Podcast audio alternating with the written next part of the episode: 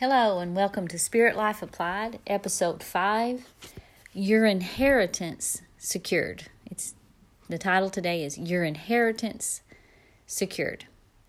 We're looking at Ephesians chapter 1, and today it's verses 11 through 14. And we're going to talk about how we have an inheritance and how God has showed us that we have that you know, if I were to tell you today that you have won the Publishers Clearinghouse sweepstakes and you are set for life, you're going to have plenty of income for the rest of your life, you'd get pretty excited. But what we're talking about today is actually uh, more powerful, more uh, of a blessing to you, and, it, and it's eternal. So we we can uh, rejoice in the fact that God has already shown us through these verses how that he has a great destiny for us. And because we believe in Jesus we are brought in. And we're going to just talk about the details of that. It says in verse 11 in him also we have obtained an inheritance being predestined according to the purpose of him who works all things according to the counsel of his will that we who first trusted in Christ should be the to the praise of his glory. In him you also trusted after you heard the word of truth, the gospel of your salvation. In whom in whom all also having believed you were sealed with the Holy Spirit of promise, who is the guarantee of our inheritance until the redemption of the purchased possession to the praise of his glory. In the Amplified Bible, it, it reads like this in him we also were made God's heritage portion, and we obtained an inheritance. For we had been foreordained, chosen, and appointed beforehand in accordance with his purpose, who works out everything in agreement with the counsel and design of his own will, so that we who first hoped in Christ, who first put our confidence in him, have been destined and appointed to live for the praise of his glory. In him you also, who have heard the word of truth, the glad tidings, or the gospel of your salvation, and have believed in and adhered to and relied on him, were stamped with the seal of the long promised Holy Spirit. That Spirit is the guarantee of our inheritance, the first fruits, or the pledge and the foretaste, or the down payment on our heritage in anticipation of its full redemption and our acquiring complete possession of it to the praise of his glory. So, verse 11 and 12 talks about how we have obtained that inheritance. When you were uh, born again and you gave your heart to Jesus, you became part of God's family. And your Father, God the Father, owns it all. He made this world, and it is for His pleasure. And we are just living on borrowed property, really and we're stewards of this uh, land that we live in and this life that we have. He has granted us all things that pertain to God, life and to godliness, and He has created all things, and there's not anything that's been made that didn't come from something He already made. So He owns it all. And because He owns it all, He has chosen to make us His heirs. He has made us His children. So we become heirs to everything that God desires for us to have. And it was his idea all along. You know, it talks about it, how he predestined us. And you can go back and listen to the previous episodes that talk about destiny, and that will answer a lot of questions you might have about that term to be predestined. But we when we believe, he always works things out to fulfill his plan and he he causes us uh, to come in alignment with the principles of this great kingdom that we have dis- become inheritors of or heirs of. And we can know that we're part of something far more amazing than we can even imagine. That it's it's incredible how rich we are in Christ and how blessed we are and how much he has done for us. You know, heaven is going to be a place that there will be no more sickness. There will be more, no death. There will be no sorrow, no more mourning, no more loss of life. Uh, there will be only the good and the beautiful, and there will be no sin, there will be no corruption. Uh, there'll be no politics. Hallelujah. You know what we're going through in these these last days in this country of America that I live in is sure has shown that there's so much uh, corruption that's out there, but we can know that we are part of a greater kingdom, not just a, a government or a uh, providence or whatever you live in, where uh, there's certain a system of ruler rules and and ruling those who rule over you and things like this. But you belong to the kingdom of God, and as a Christian, you're an inheritor of something way more amazing than any politician could ever promise you. And we need to rejoice in that today that we're part of a kingdom that is greater and bigger than uh, we could ever imagine in this earth. And God owns it all. So it says, you know, we've, we've obtained that inheritance. And in verse 13, it talks about how the Holy Spirit is the seal. What does that mean? You know, you say, well, I don't, you know, don't relate to that. And let's just look at what the Fire Bible, how it, the commentary reads The Holy Spirit is given to believers as God's mark of ownership. By giving us the Spirit, God marks us as His own. You can look at 2 Corinthians 1 and 22. The Holy Spirit's presence in our lives is the evidence that we are God's adopted children. Can you feel His presence?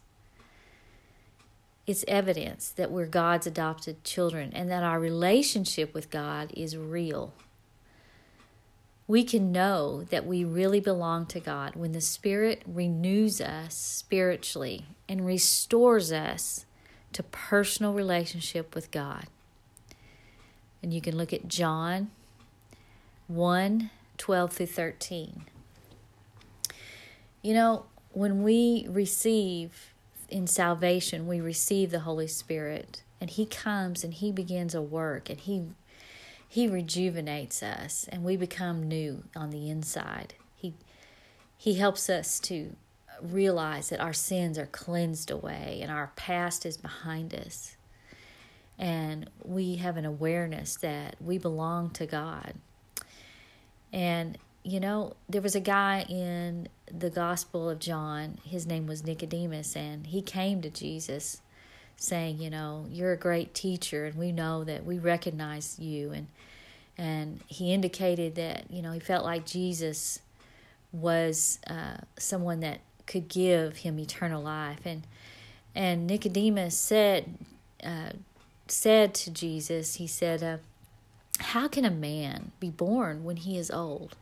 As Jesus said to him, you know, you you got to be born again to inherit the kingdom of God, or can or to see the kingdom of God. It says, and and he says, well, Jesus, how can a man, you know, be born again when he's old? He can't go back into his mother's womb. You know, what do you mean by that? Well, Jesus answers him and he says, I say to you, unless one is born of water and the Spirit, he cannot enter the kingdom of heaven. That which is born of the flesh is flesh, and that which is born of the spirit is spirit. Don't marvel that I said to you, you must be born again. Like don't don't be confused. Don't be um, don't be uh, allowed to to uh, wonder, you know, why I would say this, but yet understand. He says the wind blows where it wishes to, and you hear the sound of it, but you can't tell where it's coming from and where it's going. And so is everyone that's born of the Spirit. So he's saying, you know, we all have to. We're all when we're born, where we come from a, a watery sack that uh, in our mother's womb, and that we're born of water. But he's saying you you got to be born again in your spirit. You know, a human is born and as they grow and they realize their sinful ways, God makes us aware and we're presented the gospel at some time. I pray and hope and believe that others will, that we understand that we need God. And there's that's a, an awakening that's happening inside of us. It's our spirit man. And he's saying, You must be born again. And it's just like the wind.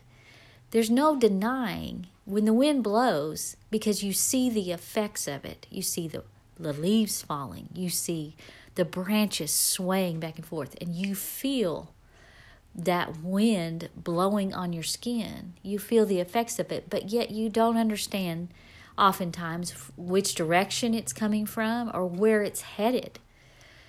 But it's he says so is everyone who is born of the spirit.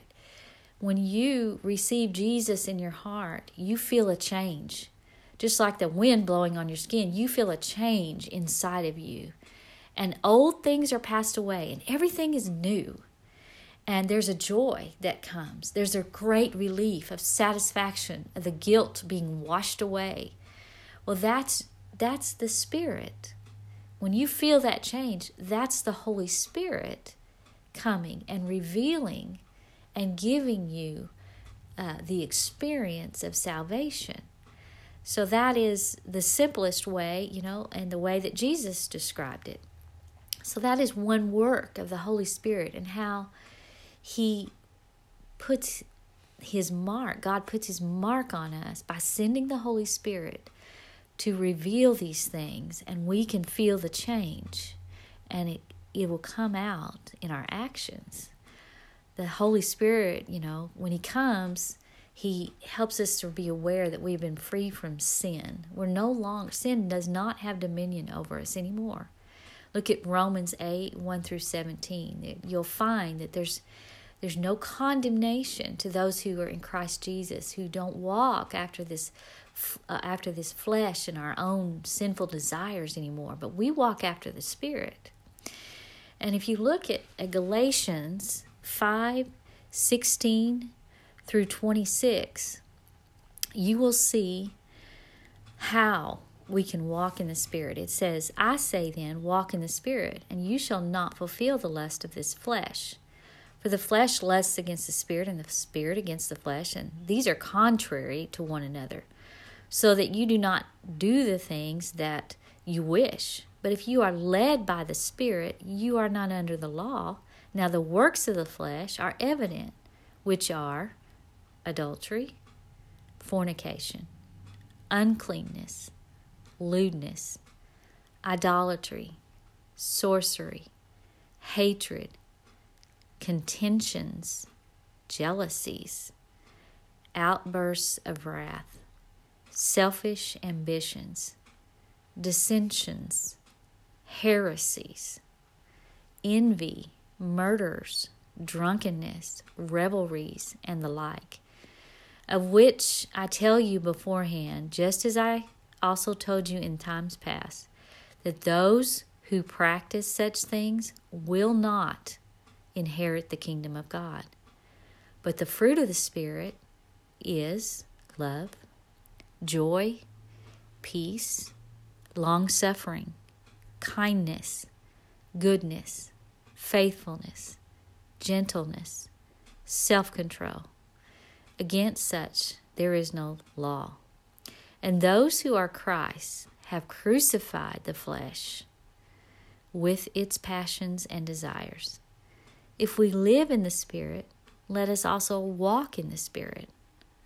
Let's not be conceited, provoking one another, or envying one another. This is a very powerful verse, and I want to encourage you. It's Galatians 5 16 through 26. I want to encourage you to go back and look at this scripture and examine it and look up the definitions of these words that are listed as works of the flesh because we're living in a society that would deceive many. And many are teaching today that we can live however our flesh, our sinful nature inside desires, and we can still go to heaven. But that's not what he's teaching here. He says, though that they those who do these things will not inherit the kingdom of God. The first two that are listed is adultery, and the second is fornication. Fornication is sex outside of a marriage between a man and a woman. God's plan is for sex to be between men and women who are in a covenant of marriage. That's His design, that's His word, that's brought out over and over again. And when we commit fornication, we are sinning against our own body and we are disinheriting our, ourselves from the kingdom of God. If if we were at one time saved and we decide that we're going to go uh, live in a relationship where we have sex outside of marriage, we are disinheriting uh, ourselves from God's kingdom. And I, I just feel that if I'm going to speak the truth, I must speak it to you out of love and compassion because I don't want you to be deceived into believing that you can live this lifestyle and still inherit the kingdom of God. And there's such a a difficult uh, time that we're living in with so many people that are confused about this, but the Word of God is clear. So study it for yourself, pray about it, and ask God to help you to walk out the life in the Spirit instead of living by your own fleshly old desires of that old nature, but live according to the desires of the new nature, where you have love and joy and peace and you're kind and you're good and you you practice patience and you're uh, a constant uh, person that that is a person of their word. You have faithfulness in your life and you practice gentleness. Wow. You know none of us are perfect but through the power of the Holy Spirit, we can walk this way. It's a daily choice. It says those that that live this way, that we've crucified the flesh with its passions and desires. That means I make a choice. I die daily. Paul says that in another word, another uh, scripture. He says, I, I die daily. Uh, he says, I buffet this body daily. In other words, he say, I, I don't allow myself to go by the passions of, and the ways that I used to think, but I live according to the Holy Spirit. So we understand that we are sealed with the Holy Spirit, and God has a mark on us, and we are kept while we cooperate with Him.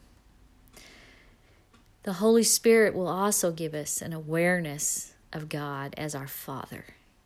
We, you know, we receive the spirit of adoption and you can look at Romans 8 and 15 and Galatians 4 and 6.